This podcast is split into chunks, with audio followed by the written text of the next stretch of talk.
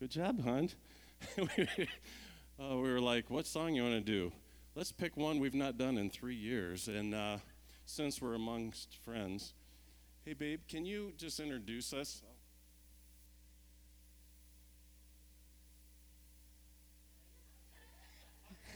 I'm Marley. No. Um, so I said last night we live in Grand Rapids. Um, our daughter is 23. She just graduated from Moody Bible a year ago.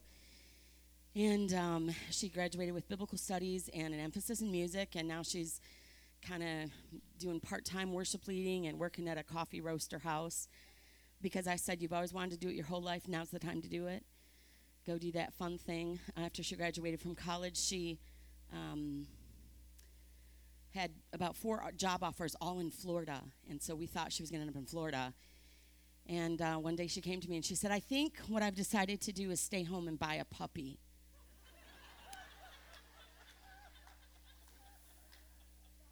And I said, That's the dumbest idea I've ever heard. And then I promptly drove her to the puppy store and helped her finance a puppy. So we, we have two puppies now. And, um, and then our son is 20 and he is sophomore year of college. He's looking at chiropractic, maybe. We'll see. Um, and, and really gifted at music as well. So um, we're just really blessed to be here. And our whole ministry is encouraging the church. Our mission is to see the lost saved and the saved made stronger. So that's what, the, yeah, you like that? Isn't that cool? Our son came up with that a few years ago, he goes, This is what we're about. I said, Thank you. Now I know what my goal is. Yeah, what's our mission statement? So this is going to be a great study, and we, we picked this about a year ago, right? You did. well, it was, what was, but, I, but I liked it. It was what um, was on my heart, and then we just kind of had a crazy year of learning about this topic of spiritual warfare, never knowing what was coming our way, and so it really was God's prompting. So I'm really excited to hear what you're going to say. Don't take any of my stuff, okay? Whenever we do this, we purposely don't talk to each other about what we're going to talk about. I mean, you, we have the topic, right? But uh, it's interesting how the Holy Spirit works, and we, we work tandem. And so, all the good points the Holy Spirit gives me, and all the uh, good points I that the Holy Spirit gives me, I give to Marley, and then she teaches those. Um, I am absolutely kidding you. Um, but uh, it's just it's just neat to see how it all works out. This topic is called warring well, warring well, the the battle in the spiritual realm, and it's going to be a positive study. In case you're wondering, it's like oh, sounds kind of heavy, kind of feels like the way the humidity feels. Spiritual warfare, but hey, folks, we're on the winning side. So this is all good stuff. And, uh, um, you know, you can't see that awesome graphic, but there's one right there. Uh, just kind of squint your eyes, and isn't that awesome? Uh, you see a, a, battle going on of what I thought looked like a spirit realm. Um, but uh, warring well, fighting the battle in the spirit realm. Uh, hit the next slide there, Jesse, or uh, Caleb. I'm sorry. You guys look alike. You must be brothers. Uh, is there a slide there? Oh, I use bad colors. All right, we're going to hit five points, um, and we'll hit them so we don't need to see them, right? So uh, let's open with prayer. Let's do that. Thank you, Lord, for your presence with us. Thank you for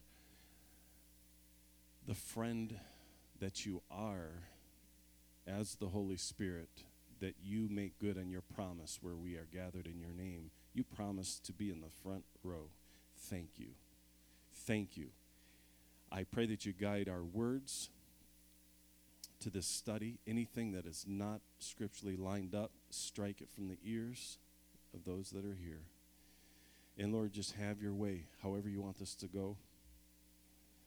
And uh, help us. Start with my heart, Lord, and what you want to speak to me and to apply to me. And we thank you for it. In Jesus' name.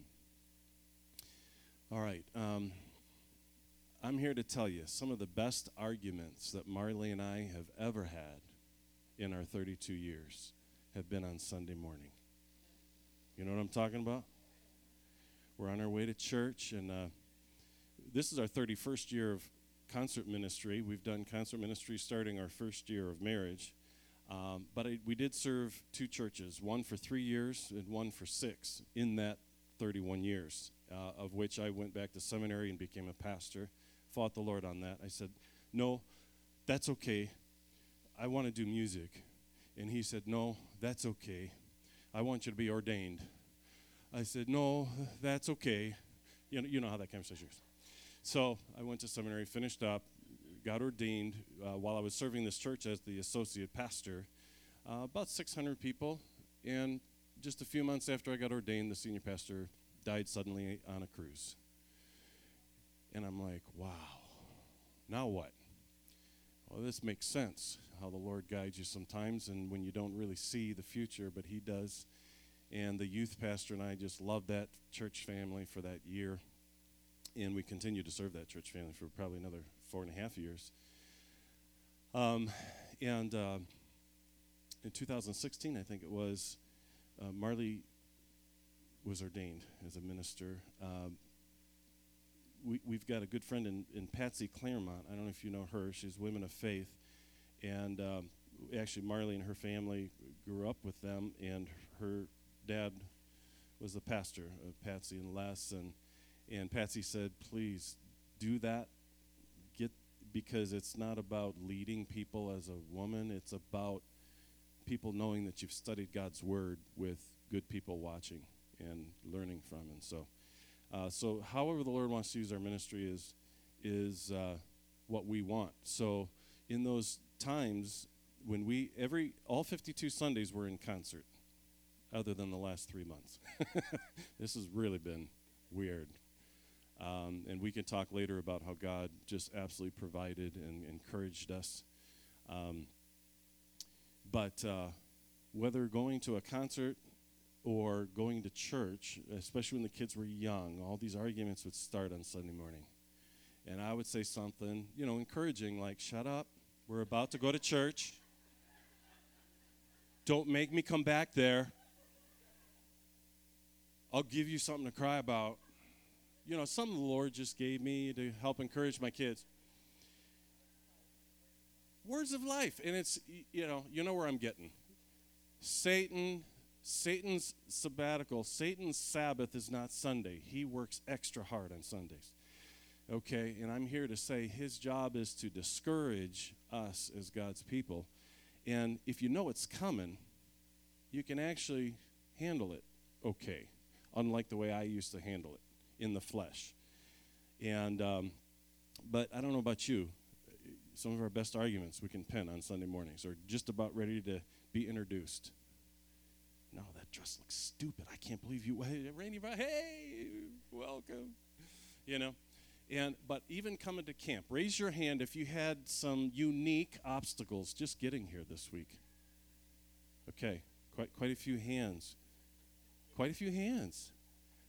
Oh, that's an obstacle. Oh, did that happen just recently?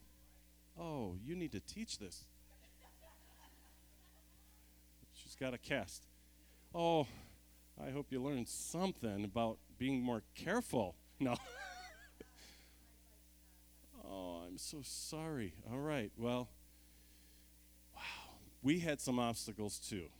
About a week ago, we got a, a Facebook message from a neighbor we've never met because they're four doors down. We've only been in this neighborhood about seven years. And don't lay a, don't lay a guilt trip on me. The houses are pretty far apart, about 20 feet. So it takes a while to get around to all the neighbors. We're gone all the time. I'm sure they think we're into something illegal. They're always taking a bus with them, they're pulling a trailer, they got to be doing something illegal. Which, by the way, talking about trailer, just talking about God's goodness, we were at a conference all last week in Indianapolis, and our trailer was broken into. First time in 31 years. I don't know if you guys have ever encountered such a horrible feeling when you walk out and you see this crowbar and you see pieces and uh, we've got about uh, uh, about twenty thousand dollars worth of equipment. Uh, these speakers and these, and I had all of this with me in Indianapolis, but all of it was set up inside. Nothing was in the trailer other than a couple carts that they didn't want. They didn't want to be walking around with a cart. And, uh, but just the night before, our son was with us because he ran lights um, for this conference. And uh, just the night before, we were we were saying we should load up this one sound system that we're not using anymore because we had a couple rooms going. And I said, "Yeah, I'm tired." He goes, "Yeah, me too." But that's the Lord taking care of us. And uh, so, our neighbor, our neighbor Mandy texts us, and you know when a text, it, it's tough. Texting is difficult. I don't like texting because you don't know the emotion behind it. You know, hey, you want to come to dinner? No. Oh, that hurts my feelings. But maybe the person's in a rush and that's all they could say, right? So Mandy goes, Your trailer is always in the way, or your cars. We've got a lot of cars because we've got two young adults at home as well. So there's four vehicles in our drive. And it's our drive, but our sidewalk was blocked. So their kids couldn't ride on the sidewalk, which is the safe place to, uh, to, to, ride. So we, we get it. But she came out swinging. And uh, Joel was talking about being the middle child. I am too. And I went, oh, I feel so bad that she thinks right out from the start she's going to get a fight from us. So we knew that, uh, and, and but this is what I thought of. We're teaching on spiritual warfare. I, ins- I thought of this. Oh, and Satan's picking a fight. This isn't this woman. It's Satan trying to throw us off track. It happens all the time. So it went back and forth and back and forth, and she uh, lovingly, Marley communicated, "Yeah, we, you know, we'll we'll do what we can right from the start. We'll do what we can." She ended up going down to the city uh, offices and printed out. I mean, it was, "You're illegal," and I said, "We got to go down there because." Um, um, millennials like to text and not be face to face. So I said, what we need is a face to face and take her out of her element. And so we went up. She was sitting outside, and we said, Hi, and we introduced ourselves. And she was taken back a little bit, and I just said, Listen, we love this neighborhood. We've never met you. You have kids. We get it. We have kids. Uh, they're grown now. I want to solve this problem. And you just poured on the love, and and every day since I've then driving by her house, she waves. Hey, you know. But you, you, you put some of that spiritual fire hose on those kind of situations, and you, it's tough sometimes because the flesh, and we're going to talk a lot about this this week, just wants to rise up.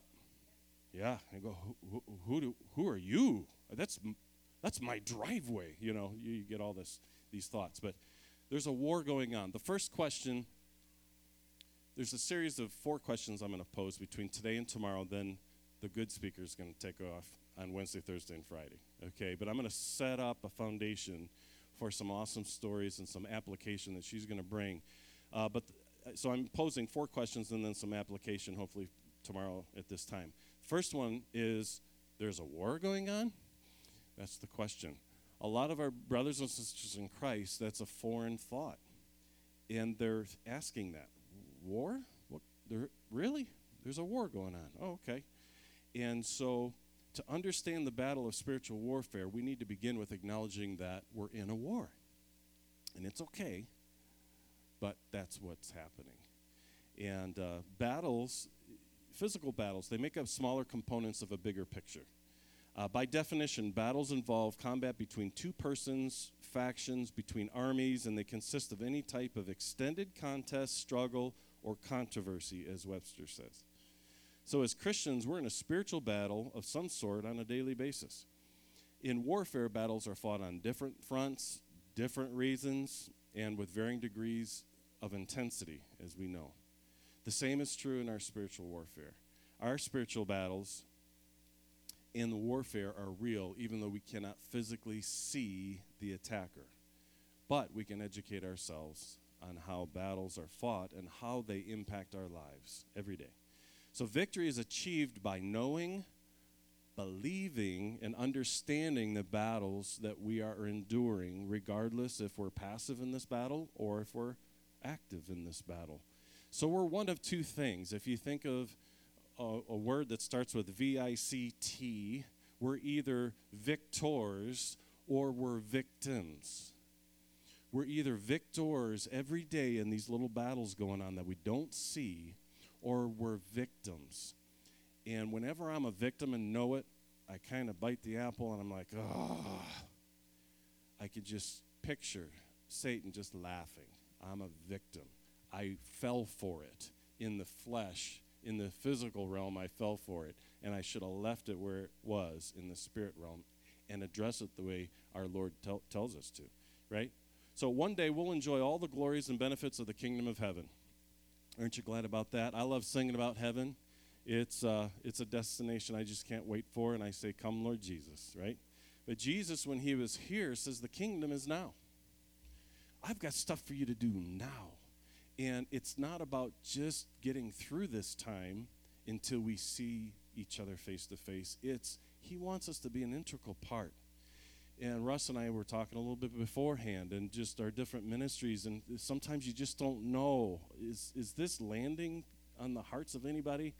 Oh, I sang that song and maybe I shouldn't have or maybe I shared this scripture and maybe it was out of context. You know, you just don't know. The more you minister, the more you have questions, I guess is is our, our is what I think. And but God, you have to trust that God is doing things in the kingdom. That uh, you, you don't you don't have to be in a full time ministry to be used in God's kingdom. Most of this work is done by us going to regular jobs and loving on real people around us. So there's kingdoms at war. So there's definitely a difference between the physical and the spiritual. Hopefully, you've got that right now. All right, I want to look at a scripture, Colossians. Let's see if we could see this. Not going to have any slides. Okay. They were deleted? Oh. The whole thing crashed. I have the thumb drive, but yeah, baby, just grab my um, black. Um, uh, what's it called? Bag?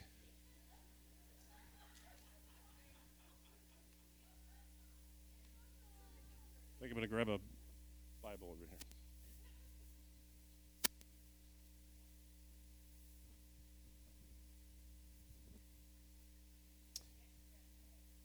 Well, you could bring it to me. If you just talk amongst yourselves, uh, this is all a part of the study. It's a test, actually. Yeah, this one and it just uh, we'll see if we can reload it. If not, we'll we'll chalk it up to Satan not wanting us to learn this, but we're going to anyway. Warfare.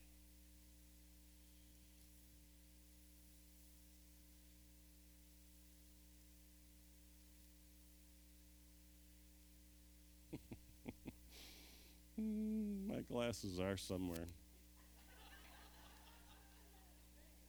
They're in a safe place.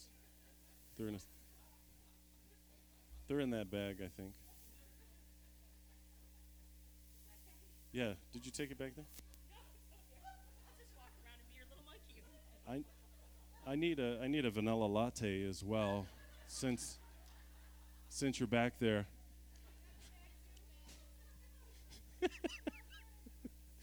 oh.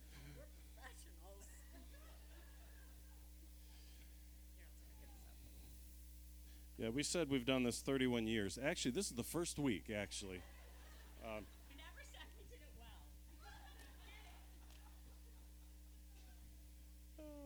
I'm glad we've been here before and we're amongst friends.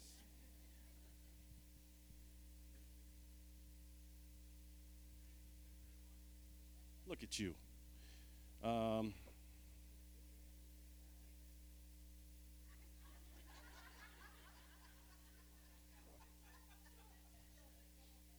It might be the one. I don't know.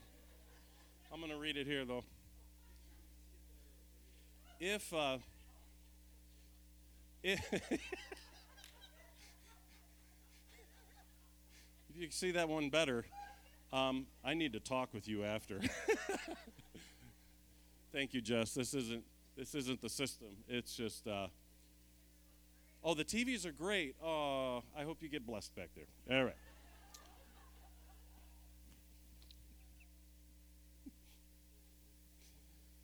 if, and this is a big if, we're ever invited back,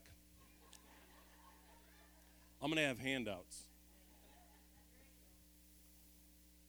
Virus or not, I'm going to do handouts.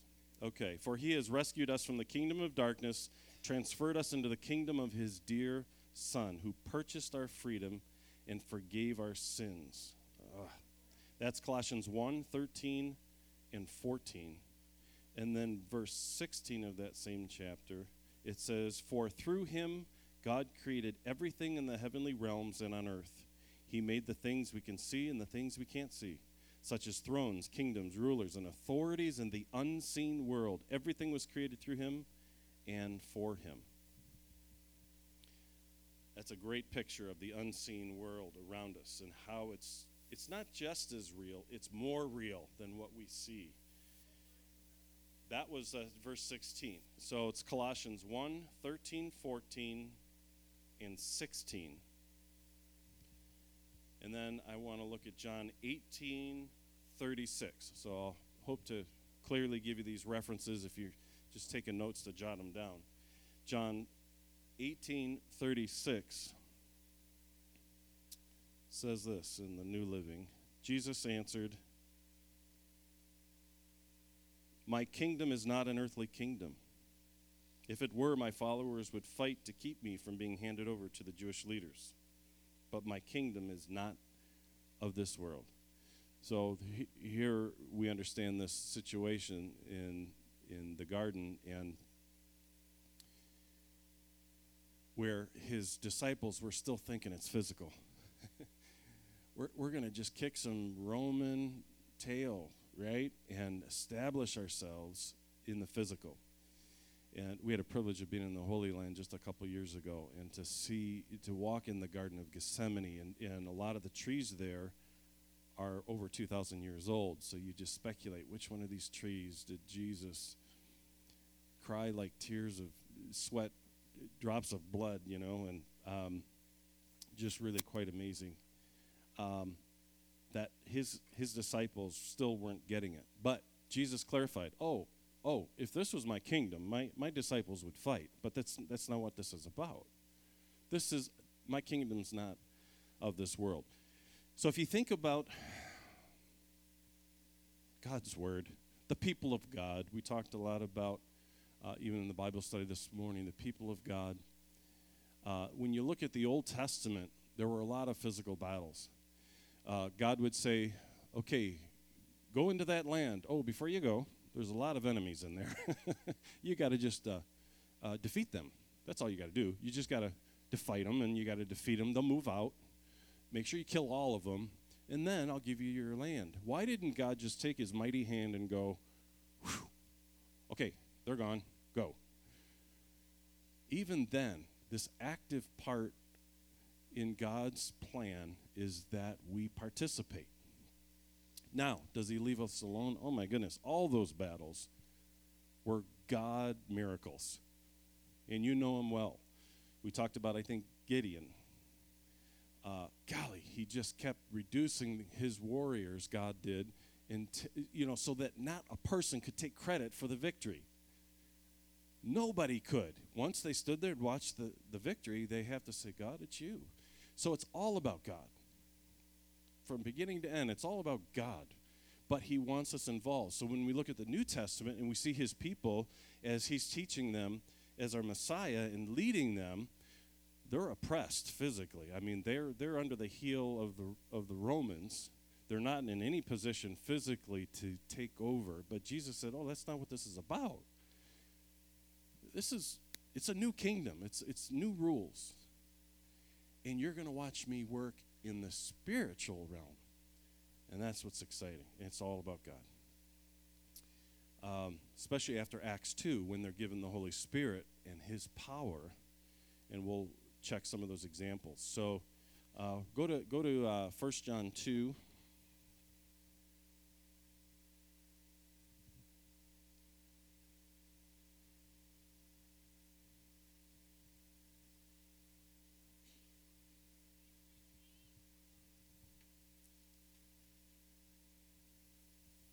1 John 2, verse 13. I am writing to you who are mature in the faith. because you know Christ who existed from the beginning. I am writing to you who are young in the faith because you have won your battle with the evil one. I'm talking spiritually. I'm going to jump to verse 14. Oh, just a, a sentence down. Uh, I have written to you who are mature in the faith because you know Christ who existed from the beginning. I have written to you who are young in the faith because you are strong. God's word lives in your hearts and you have won your battle with the evil one. Okay, what's that referring to? He's talking about his followers and he's saying, You won your battle. That's the initial battle, that's salvation. That's the first battle that you need to win in the spirit realm. Hopefully, we're all here as victors for that first battle the battle for our souls, right? When we said yes to Jesus and we felt in the spirit realm being created as new creatures, we are forgiven and we have the seal of the Holy Spirit and promise of heaven. That's the first battle. Then let's look over to Ephesians 6.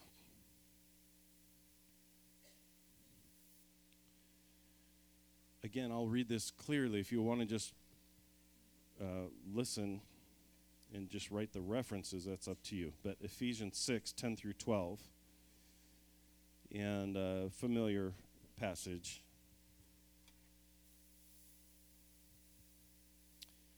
And he says, A final word Be strong in the Lord and in his mighty power. Put on all of God's armor so that you'll be able to stand firm against all strategies of the devil.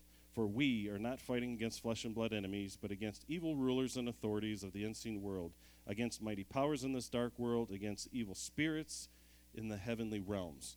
So he's telling us okay, believers, my followers, my children, good job. You won the first battle. Uh, you are mine.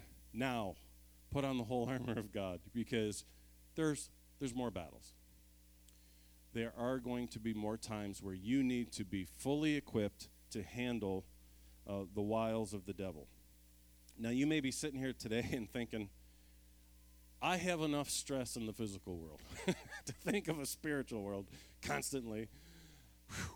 Do you know the problems I have that, that, I'm dealing with, with the family dynamic and all that's going on, certainly with COVID? Uh, and, and, I, and I'm saying maybe, just, just maybe, uh, those physical problems are accentuated because we're avoiding the spiritual uh, problems, right? And seeing for, for what it is. Um, just like our neighbor, that really could have really could have sidetracked us, and we just really would have been heavy hearted more than we were. But we knew, oh my goodness, yeah, we could have expected that. We're about to go in and teach on spiritual warfare. You can expect things in the spiritual realm. So, um, so things get easier as you have the right perspective. I love that theme because it's going to keep coming back. If we have the right perspective, uh, Jesus says, actually, my yoke is easy, my burden's light if you do it my way. Now, you could do it your way, but it's going to be hard, it's going to be heavy, it's going to be draining. So, we're called to faith. I mean, that's, that's what it's called. We have faith. so, faith is what? Having confidence in things you don't see, right? In Hebrews 11:3 says by faith we understand the entire universe was formed at God's command. We have to have faith. We weren't there. That what we now see did not come from anything that can be seen. I love that. It's just there's so much out there and you need faith. He's saying if I just show you everything, you're going to die. We're not that's not the plan. It's not about showing you things. So, as Christians, we're asked to believe with the eyes of our heart. Think about that. More than the eyes of our head. There's things to see with our physical eyes, but as believers, there's more to see, more important things to understand with the eyes of our heart. And you know when Jesus said to Thomas, You believe because you've seen me. Good. Blessed are those who believe without seeing it's more blessed. It's more blessed. when we think of this spiritual realm, and I'm, I often think of it, you know, there's three heavens the first heaven, the second heaven, third heaven. We're on this physical plane. Above us, somewhere in this realm, without our eyes being able to see it, is a spiritual realm. Uh, the first in heaven, you know, demons can go back and forth, angels can go back and forth. There's a lot of fighting going on in that first realm, okay? As we think of um, different people in Scripture, just name some people who got to have a peek into that realm. Anybody? Paul, John, John's a big one with Rev, Elijah, Enoch, good. Stephen, right before he died, God gave him what a great distraction that would have been. Seeing Jesus standing, not sitting at his throne, standing, going, It's okay, it's okay, come. Wow. Any others? Oh, yes, Daniel. Um, I think of the shepherds um, that were invited to the birthday party. Um, all of a sudden, this host of angels, this choir is formed above their heads. How did they not just freak out? At the sight alone, but they're singing, Wow, glory to God in the highest, and on earth peace, goodwill to men. So some people have had a peek. There's a pole there. Like Samson. No. Um, some people have had the privilege of having a peek, which is really quite amazing. But Jesus says, Blessed are those who believe and have not seen that realm. I have not seen that realm, and I want to be called blessed.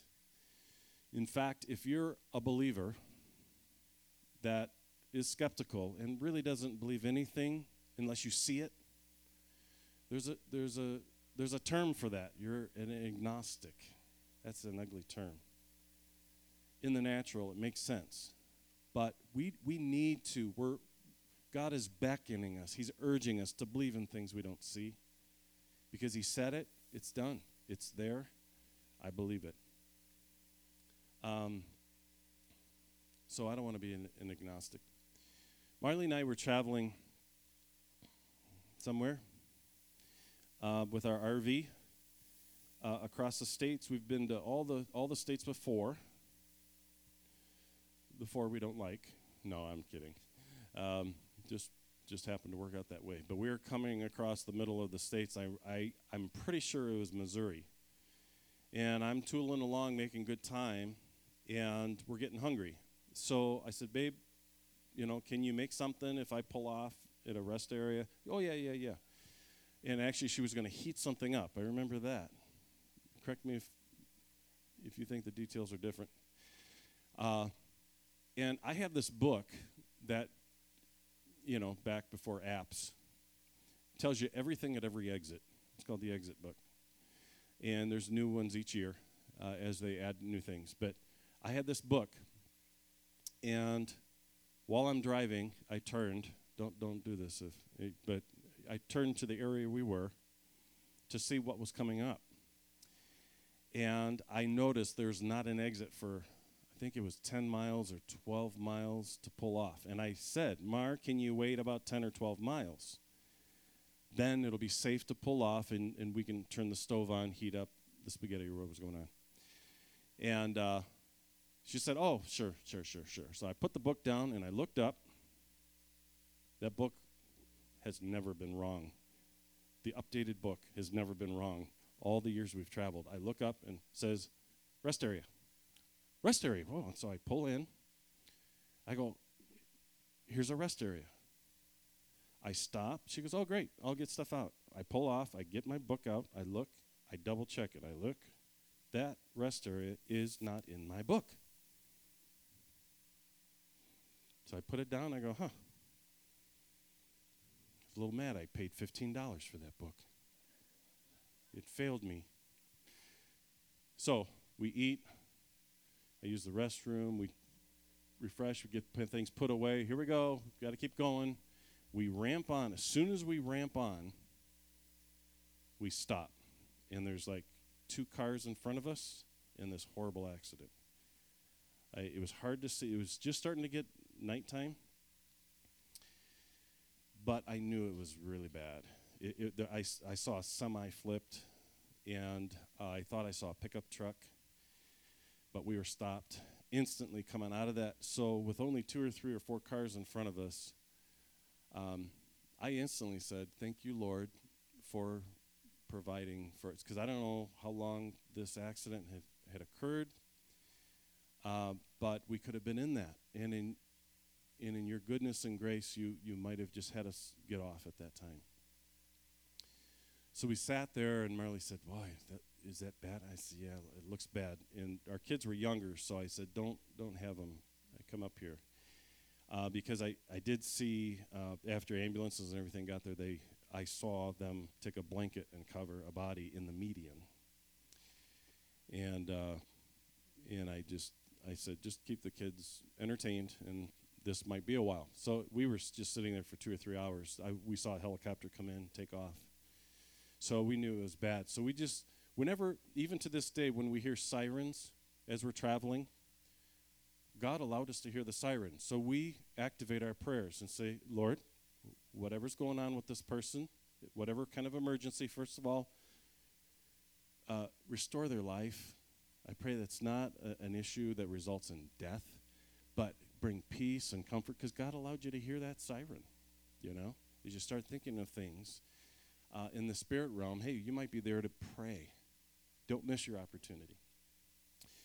So we, we, we move on. We get to our destination that next day, uh, slept, got up, started traveling, and I got a, a, a phone call on my cell phone from a friend of ours who is a special needs person. His name is Ernest. He lives in Clarksville, Tennessee sang at his church, and he just loves to call us and sing songs that he's written for the Lord. He's just precious.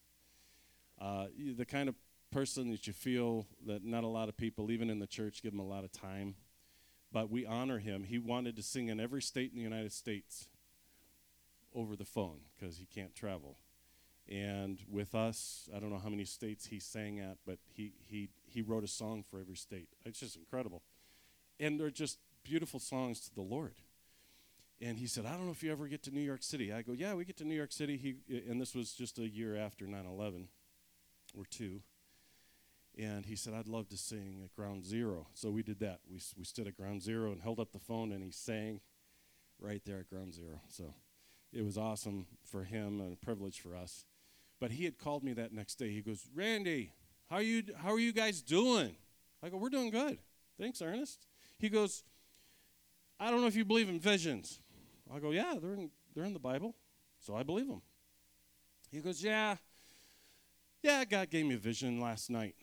And he's a real humble guy, so he's, he's never brags about anything.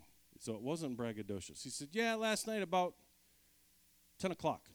I instantly knew where we were at 10 o'clock the night before, sitting there at that horrible accident. And he said, yeah, um, God just gave me this vision, and I saw your RV, and there were angels all around it.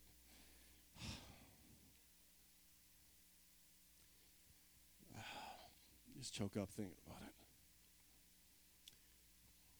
And he said, I tried to count them, I couldn't even count them. He said they were just all around your RV. He said, So I prayed for you.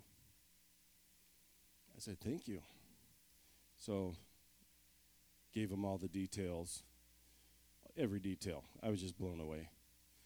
And him in his simple faith said, Yep. like this happens about twice every day for me. It just woke me up again to the spirit realm that is so important to acknowledge. And um,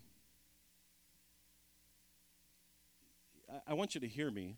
Uh, like the book says, bad things happen to good people. And it doesn't mean you're in judgment.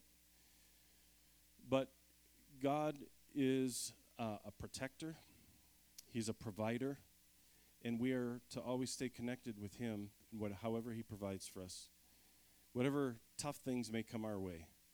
But when we know He's protecting us, we, we just give Him thanks and say, I continue to find refuge in, in the shadow of your wings, Lord. I do. 1 Corinthians 13 12. 1 Corinthians 13 12 says, Now we see things imperfectly. I love this description of Paul. And, and we think maybe Paul had a, an eyesight problem himself. So this really resonated with him. Now we see things imperfectly, like puzzling reflections in a mirror. This is again 1 Corinthians 13 12. But then we will see everything with perfect clarity when we're with Jesus, right? All that I know now is partial and incomplete, but then I will know everything completely, just as God now knows me completely. So he's saying, Oh, we can't see everything. In fact, what we do see is just so partial. It's just so dim, like in a mirror that's dim. Uh, but there's a day that we'll, we'll we will see uh, clearly. So we must admit that we can't see what we can't see is more real than what we can. So this brings us back again to the question, um, and you can do that next slide why do so many Christians not believe? Or, if they do believe, why do they not actively participate in spiritual warfare?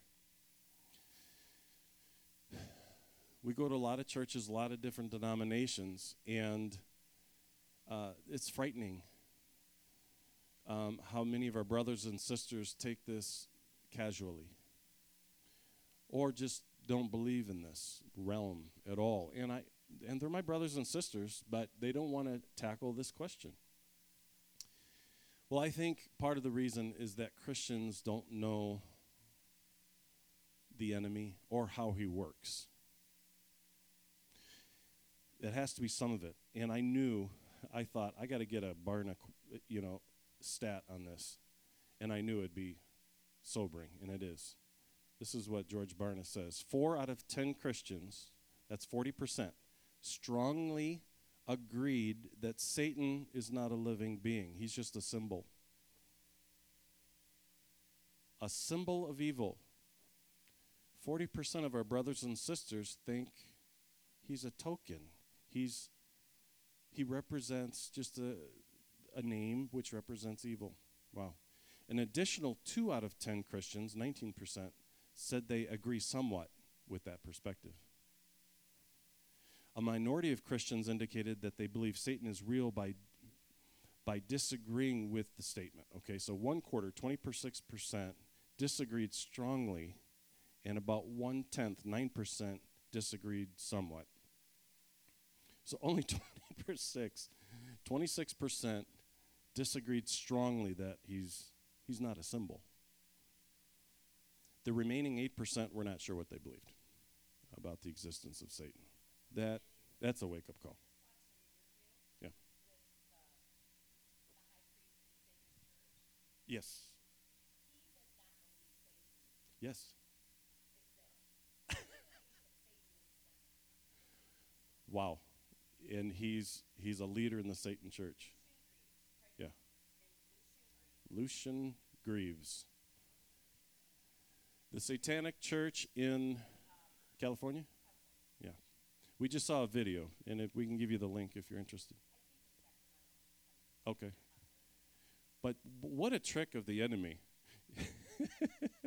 Even in the Satan church. Hey, I don't I don't exist. Oh, okay.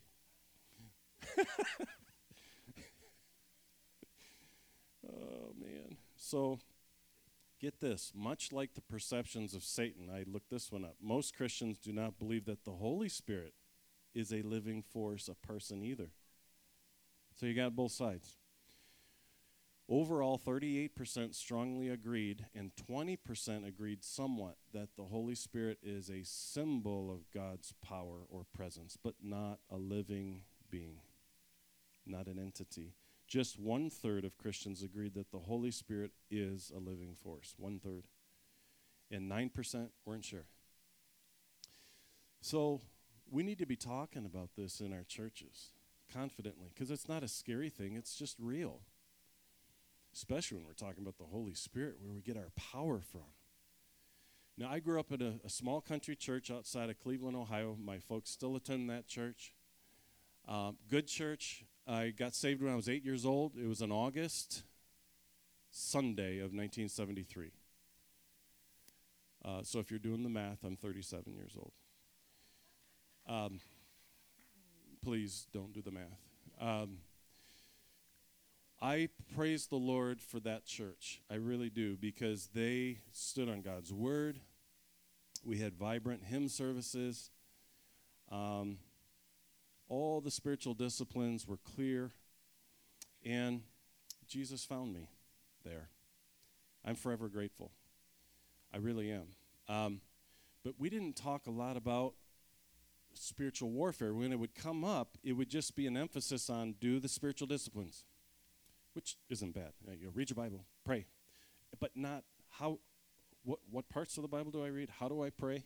Just just do what you're supposed to do, and you don't have to deal with that bad spirit realm. Okay, I'll do that.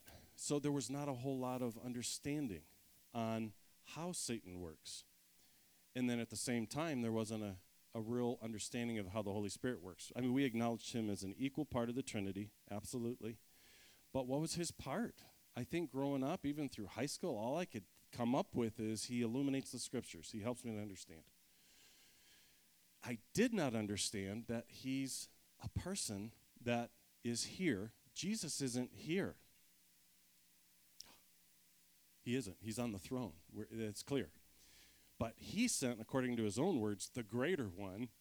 I can't, he can't come until I go. So I'm going to go and I'm going to send you the greater one. This is a friend who will be omnipresent with you all, all the time. Wow. But churches, um, a lot of churches don't talk about the how. The how. I mean, you, you, you talk about spiritual warfare or demons or evil spirits too much, or you talk about the Holy Spirit too much, and we, we throw on labels. Oh, you must go to that that full gospel. Okay, you know, okay, yeah, we're brothers, sisters, but eh, you know. Um, 1 Peter 5 8. When we talk about the kingdom of darkness, and this is uh, next slide, I believe, if it's there. Yeah, who's the enemy?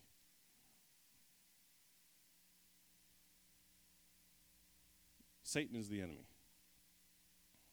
Just to clarify.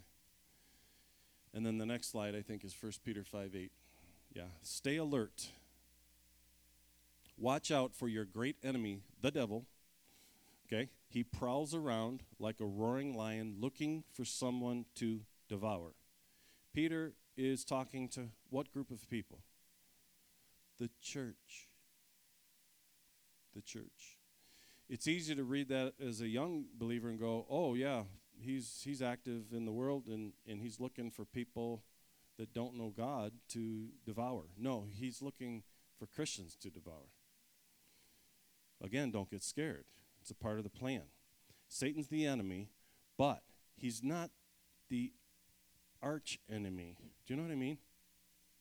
A lot of Christians believe over in this corner you have God the Father. Over in this corner you have Satan. As if the powers are equal and they're warring against each other. Oh my goodness.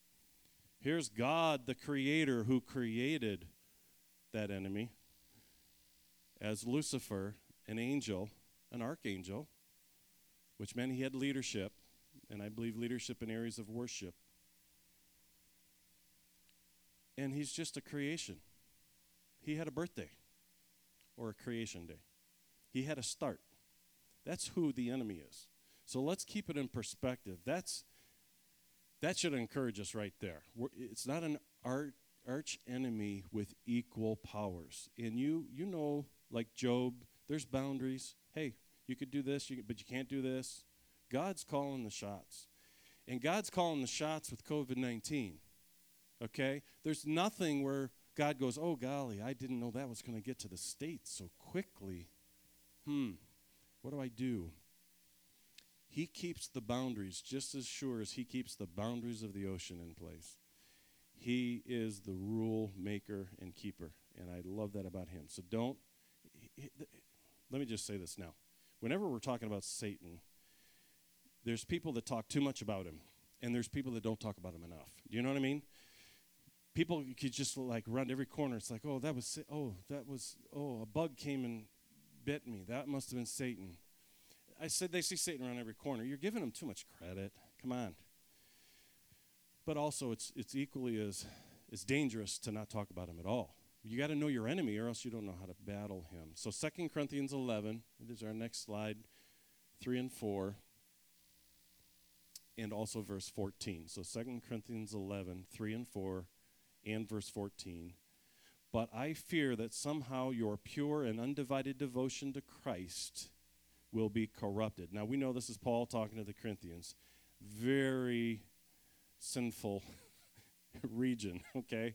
Very sinful culture, perverted in many, many ways. And he's urging the church I'm concerned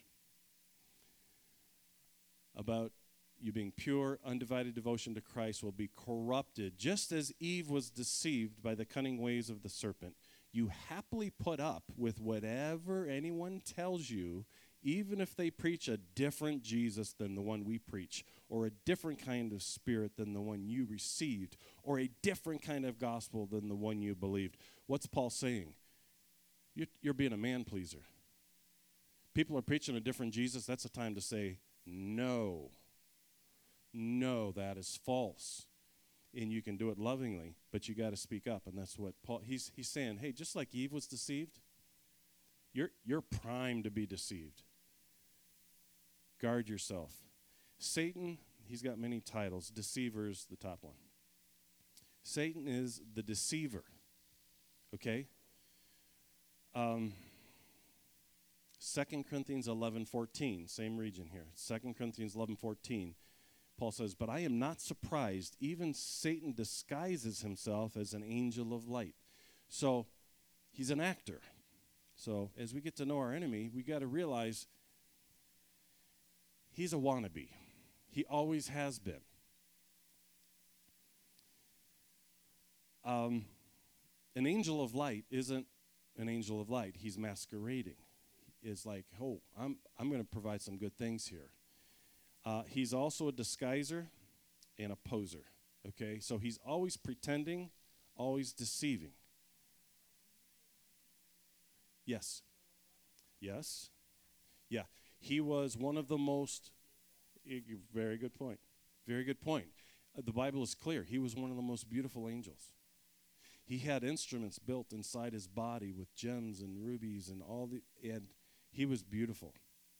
Yeah, and that got into his will somehow, and he wanted to maintain that. Thank you. That's a good point. Um, he lost that, but he's posing as that again. Um, he has to pretend to be something because he isn't anything. He's got to pretend to be something because he's nothing.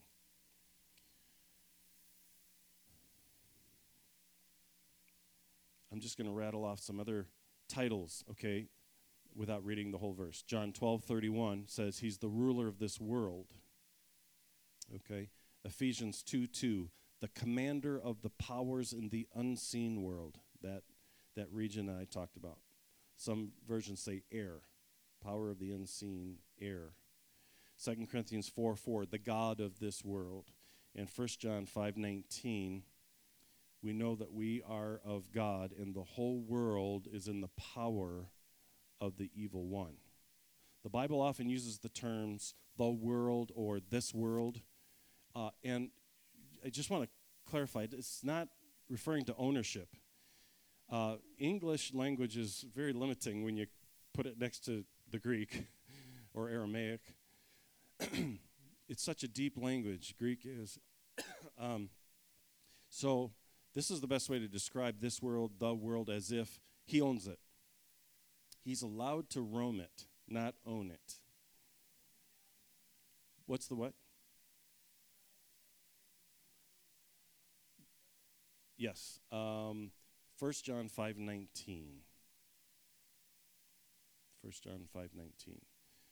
So, so I looked up the Holman Christian Study Bible defining the word world as the organized satanic system that is opposed to God and hostile to Jesus and his followers. It also refers to non Christian culture, including governments, educational systems, and businesses.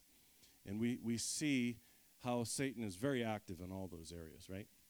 And he's allowed to be at this point. But we just need to know he has boundaries he's allowed to mess with. Uh, he's not given, it's not like he's king of the earth, but he's allowed to roam and do all within his power to disrupt. And we'll talk more about that. But the earth's domain really is temporarily given to Satan. And we're called to interfere. I love this verse, Mark 124. Mark 124. You know the story when Jesus casts out the, all the legions of demons in the man, sends them into the pigs. It was interesting when we were sailing on the Sea of Galilee. Uh, we we kind of got to the middle of the lake and looked over at that region where you do see these cliffs going right off into the water. And our guide said that was probably right in that region where all those pigs ran off unto their death. Just amazing. But Jesus says, I'm sorry, Jesus says this, but this is the demon talking, Mark 124. The demon says, Why are you interfering with us? I love that. Why are you interfering with us, Jesus of Nazareth? Have you come to destroy us? Hmm. I know who you are, the Holy One of God. It's interesting, isn't it? They, they know who Jesus is. They know they're going to be destroyed. Is this the time? And if it isn't, why are you interfering with us?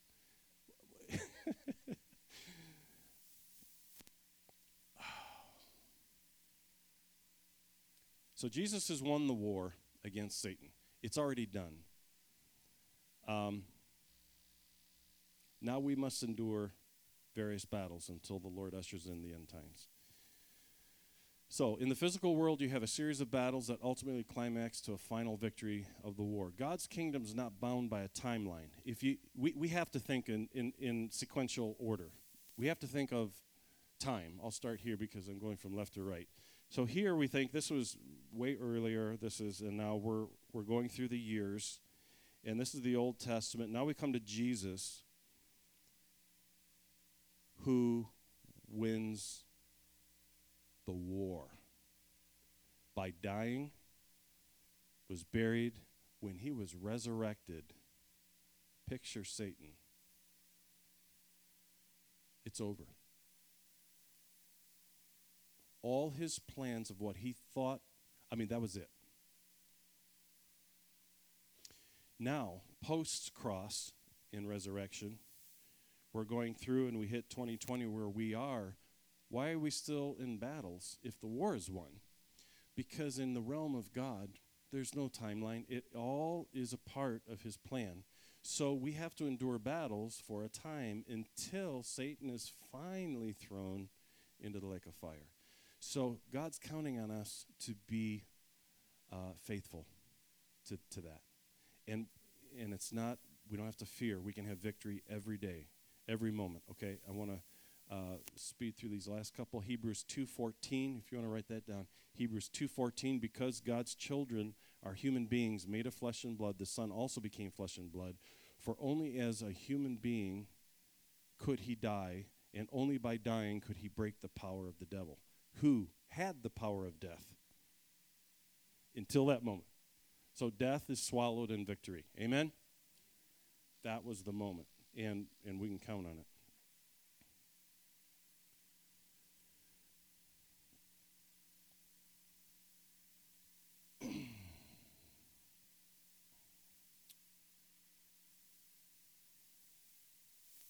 I want us to touch on who we are. I want to get into this just for a minute or two because then, then we'll break.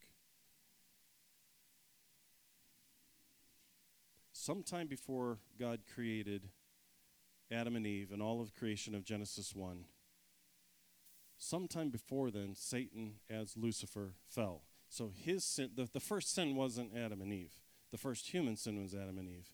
The first sin was Lucifer, wanting to grab that power, wanting to be like God, wanted to be God.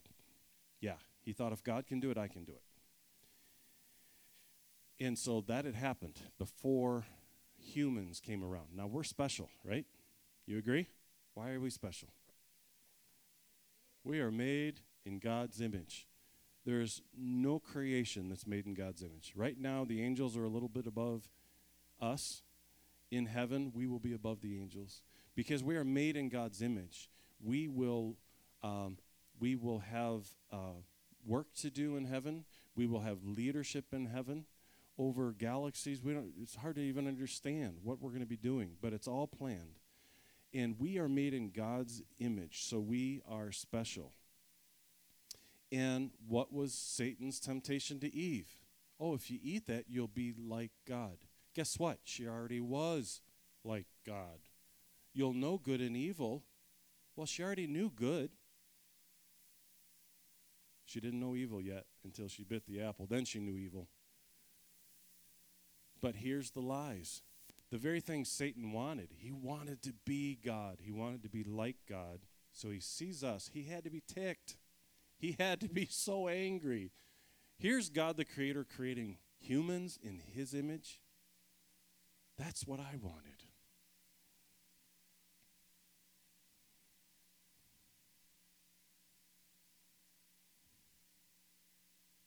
So Satan's target is the human race. If, uh, if that was just the whole motivation, there it is. People that don't know Jesus as their Savior, He wants to keep them that way. People that do know Jesus, He wants to make them ineffective in God's kingdom. He wants you to be ineffective, no power, no, no witnessing draw at all to the lost around you.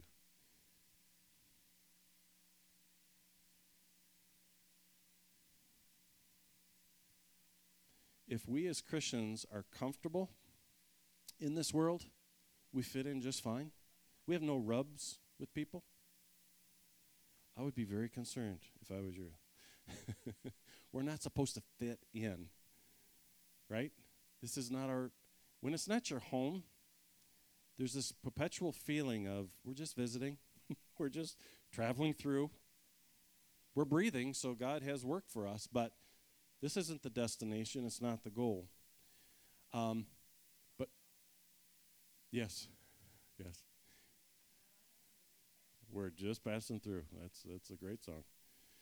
Um,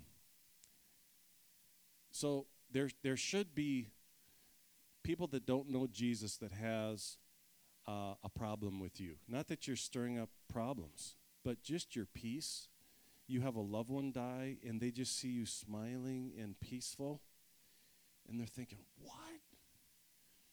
They know we're different, and so we're a natural enemy, especially empowered by Satan. We're a target. A couple other verses and we're going to close. John 10:10. 10, 10, the thief's purpose is to steal and kill and destroy. My purpose is to give them a rich and satisfying life. John 17:14. I have given them your word, and the world hates them because they do not belong to the world, just as I do not belong to the world. That's the awesome prayer of Jesus, his final prayer in the garden. John 15, 19. The world would love you as one of its own if you belong to it. But you are no longer part of the world. I chose you to come out of the world, so it hates you.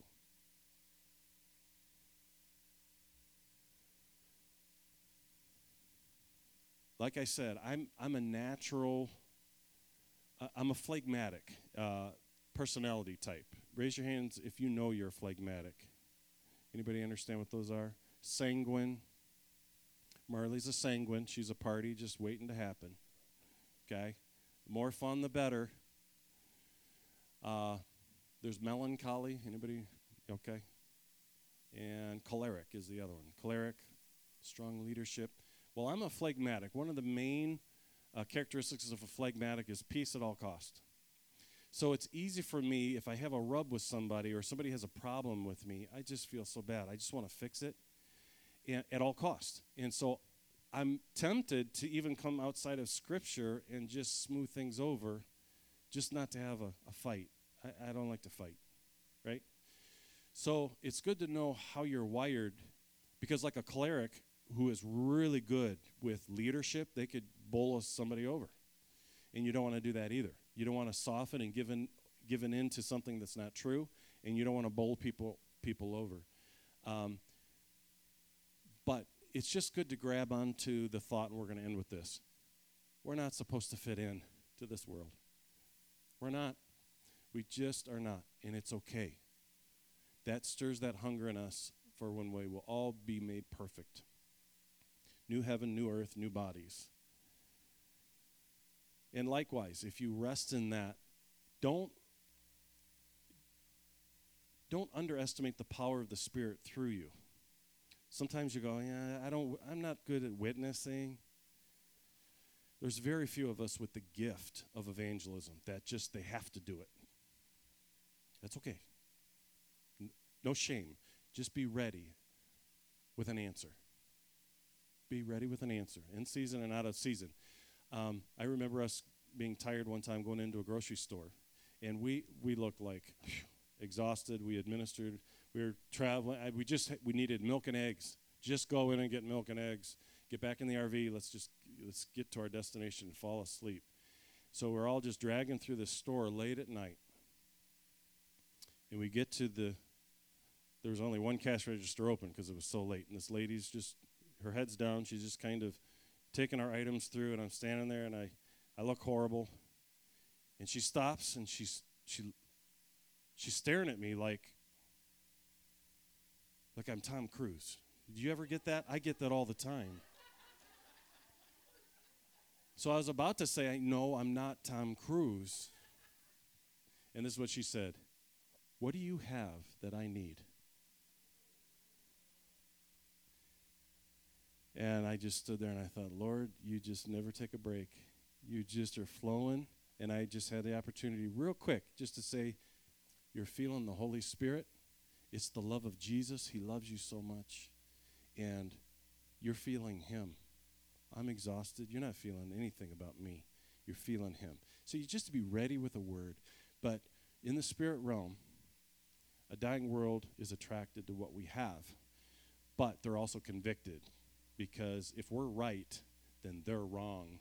And that's not popular. Let's pray. Heavenly Father, we thank you for your spirit. We thank you for these words and your scripture that guides us so tenderly, so gently, with power and with truth. Lord, I just pray that we hold on. Maybe there's a certain scripture that just really spoke to somebody that they may just grab it, memorize it, and, and be their strength. Where we need you, Lord, put a, put a light on it and, and say, You can build this in us. You can you can recreate in us uh, to be more in your image today. And we thank you for it in Jesus' name. Amen. Thank you, folks, for coming. See you tomorrow. See you at lunch.